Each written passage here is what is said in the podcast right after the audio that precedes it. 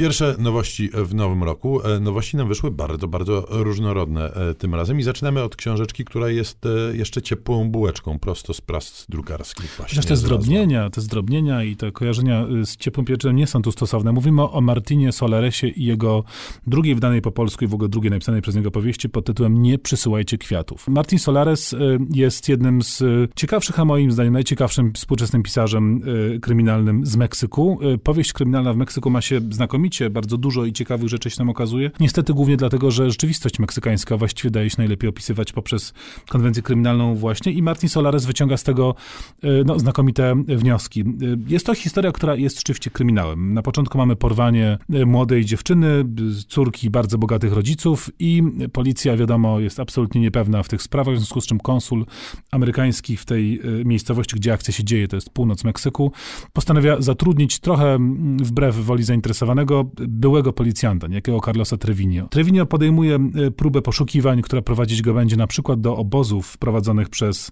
narkos pod samą granicą ze Stanami Zjednoczonymi, ale również szybko pojawi się tam druga, równoprawna, pierwszoplanowa postać tej powieści, czyli komendant Margarito, absolutnie skorumpowany bydlak, który jest szefem policji w mieście, gdzie toczy się akcja. No właśnie, zarazem jest to trochę jak reportaż się to czyta, bo tam jest masę E, bezpardonowo pokazanych obrazów, bardzo często zaczerpniętych z rzeczywistych wydarzeń, które pokazują nam to pogranicze meksykańsko-amerykańskie, taki jakim ono jest. Kolejna książka na naszej liście nowości to książka Moniki Schneiderman, Fałszerze e, pieprzu. To jest no, bardzo specyficzna rzecz, bo historia rodzinna napisana przez e, antropologa, ale historia Antropolożkę. rodzinna... Antropolożkę. przepraszam, ale historia rodzinna własna, mm, więc tu trudno o czysto naukowy, zimny i chłodny dystans. To, co jest oczywiste w tej książce, to te wszystkie kwestie, które wynikają ze specyfiki tej rodziny właśnie, która składała się z rodziny polskiej, rodziny Lachertów i z drugiej strony e, rodziny żydowskiej, e, reprezentowanej tu głównie przez Marka Schneidermana, jedynego, e, który przeżył e, wojnę z, z tej rodziny e, żydowskiej. No i wiadomo, że od razu się natychmiast narzucają kwestie związane z pamięcią, tożsamością, z odmiennością tych losów. Jedna, e, jedna historia rodzinna była kompletnie nieznana, o tym się nie mówiło w domu, z kolei ta mm, historia polskiej części rodziny, tą narrację domową z zdominowała. No i to są rzeczy, które e, czytelnikowi, myślę, od razu przychodzą do głowy w trakcie e, lektury. Natomiast są e, rzeczy, które mnie tu bardzo zaskoczyły i ujęły, muszę powiedzieć. Po pierwsze, taki niezwykle ciepły, czuły i troskliwy ton, z którym Monika Schneiderman rekonstruuje, czy odtwarza, czy czasami wręcz na podstawie jakichś tam przesłanek buduje od nowa historię przede wszystkim tej żydowskiej swojej rodziny, używając też mm, drugiej osoby liczby pojedynczej, zwracając się do, do, do mm, chociażby e, Marka Schneidermana e, właśnie i to takie ciepło, z jakim traktuje swoich e, bohaterów, często ich nie znając w ogóle kompletnie, tylko na podstawie fotografii czy właśnie jakichś domysłów, jest przejmujące i ujmujące od początku do końca tej książki. Z drugiej strony nie da się tej książki nie czytać przez pryzmat rzeczywistości, która nas E,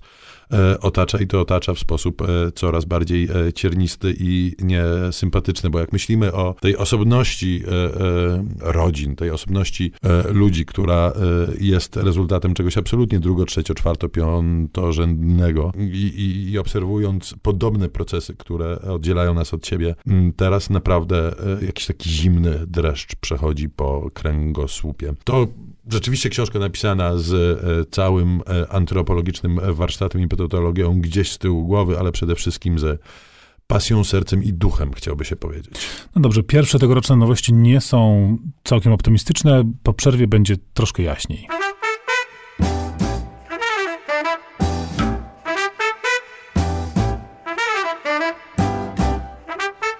Piątka z literatury. Polecają Szymon Gloszka i Tomasz Pindel. Wracamy do e, styczniowych e, nowości. No i nowa książka Tytana amerykańskiej e, prozy, wyczekana, wypatrywana na horyzoncie od, od dawna. A teraz dostajemy pierwszą debiutancką prozatorską książkę Jamesa Skylera, Alfred i Ginevra. To jest malutka rzecz, absolutnie cudowne, takie cacuszko powiedziałbym, gdyby w słowie cacuszko nie pobrzmiewała jakaś taka nieprzyzwoita, w tym przypadku protekcjonalność. Książka składa się właściwie wyłącznie z kwestii dialogowych i są to dialogi między Alfredem i Ginewrą, między starszą siostrą i nieco młodszym od niej bratem. Poznajemy ich historię, ale w taki sposób pośredni, bo właśnie nie ma narracji, która by nas sprowadzała w te tematy z góry. Ta, te, te dialogi toczą się w pewnych odstępach czasowych, więc widzimy rozwój wydarzeń. Mamy tam też dziennik y, dziewczynki przez nią prowadzony, który również rzuca nieco tła na tą historię rodzinną i w sensie takim czysto fabularnym tam się tak strasznie dużo nie dzieje. Ale tym, co naprawdę jest fascynujące, to są relacje między dziećmi. Ten świat dziecięcy to jest taka książka, która mi się natychmiast kojarzy z, z Władcą Much, czy z Orkanem na Jamajce, czy takim pokazywaniem świata dziecięcego w całej jego pięknie i pewnej subtelności, ale i drapieżności. Cudnie napisane i y, znakomicie przetłumaczone, no bo czytaliśmy to, czytałem to przecież po, po polsku, przetłumaczone przez Marcina Schustera. Rzeczywiście y, y, rozkosz i lekkość, ale ta lekkość połączona z dużym ciężarem gatunkowym. W świecie dziecięcym pozostajemy jeszcze przez chwilę. Fanfic Natalii Osińskiej to już dość głośna e, książka. E, głośna z wielu powodów. Po pierwsze, oferta mm, polskiej prozy dla nastolatków jest w dalszym ciągu skromna, nie, niewystarczająca i e, nieodpowiadająca potrzebom. E, a po drugie, mm, to książka, którą się świetnie e, czyta. I, książka, o której niestety nie mogę e, dużo powiedzieć. Ja testowałem tę książkę na różnych nastolatkach i ich reakcje były absolutnie entuzjastycznie. Tu cytuję na przykład zostało powiedziane w pewnym momencie, to najlepsza obyczajówka, jaką w życiu czytałem. Książka rozpoczyna się 1 września e, w drugiej klasie licealnej od dość dramatycznej sceny. E, Tosia wymiotowała w szkolnej toalecie, tak brzmi pierwsze zdanie e, tej książki. Poznajemy Tośkę, chwilę później poznajemy Leona, który jest nowym w tej szkole, co więcej nowym, który mieszka samodzielnie w jakiejś malutkiej kanciapce, bo trudno to nazwać kawalerką. I ich losy zaczynają się splatać i natychmiast po spleceniu za, zaczynają się niewyobrażalnie wręcz e, gmatwać e, z wielu e, powodów. Nie tylko pigułki pojawiające się na okładce tej książki są za to odpowiedzialne, ale przede wszystkim różne problemy mm, związane z płciowością. Jedna z nastolatek, z którą rozmawiałem a propos tej książki, powiedziała mi jeszcze przed lekturą, że spoilerować nie będzie, natomiast przygotuj się na to, że zwrot akcji w wątku romansowym jest taki, że ła. I rzeczywiście jest taki, że ła. Że ła jest też ostatnia książka. Jest komiks, który wydaje się na pierwszy rzut oka komiksem dla dzieci i tak, jest też komiksem dla dzieci, ale to też nie padło przypadkiem, bo no, my dziećmi już od dłuższego czasu nie jesteśmy, a fanami autora i tego, tegoż jego najnowszego dzieła mienimy się nieustająco. To jest Kościsko, y, autora, który podpisuje się jako KRL, a naprawdę nazywa się Karol Kalinowski, ale... Który Ka- lat temu popełnił umę. Kościsko to jest trochę rzecz do łaumy podobna w tym sensie, że znowu mamy bohatera dziecięcego na pierwszym planie.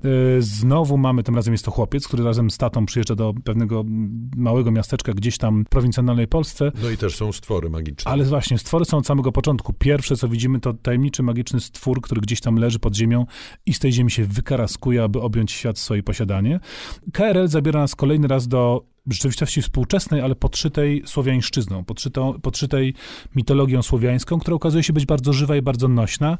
I to nie tylko są takie rzeczy, które no, od razu nasuwają się na myśl, czyli na przykład wątek ekologiczny tutaj jakby wyraźnie obecny i jakby tak. bardzo łatwy do powiązania z słowiańską y, mitologią, bardzo na przyrodzie y, y, opartą, ale także jest to bardzo poważna książka choćby o śmierci. Wątek ojca, który, z którym coś się dzieje niepokojącego, no i nie ukrywajmy, zdradźmy to trochę spoilując, że no po prostu ma on bardzo poważną i zaawansowaną chorobę.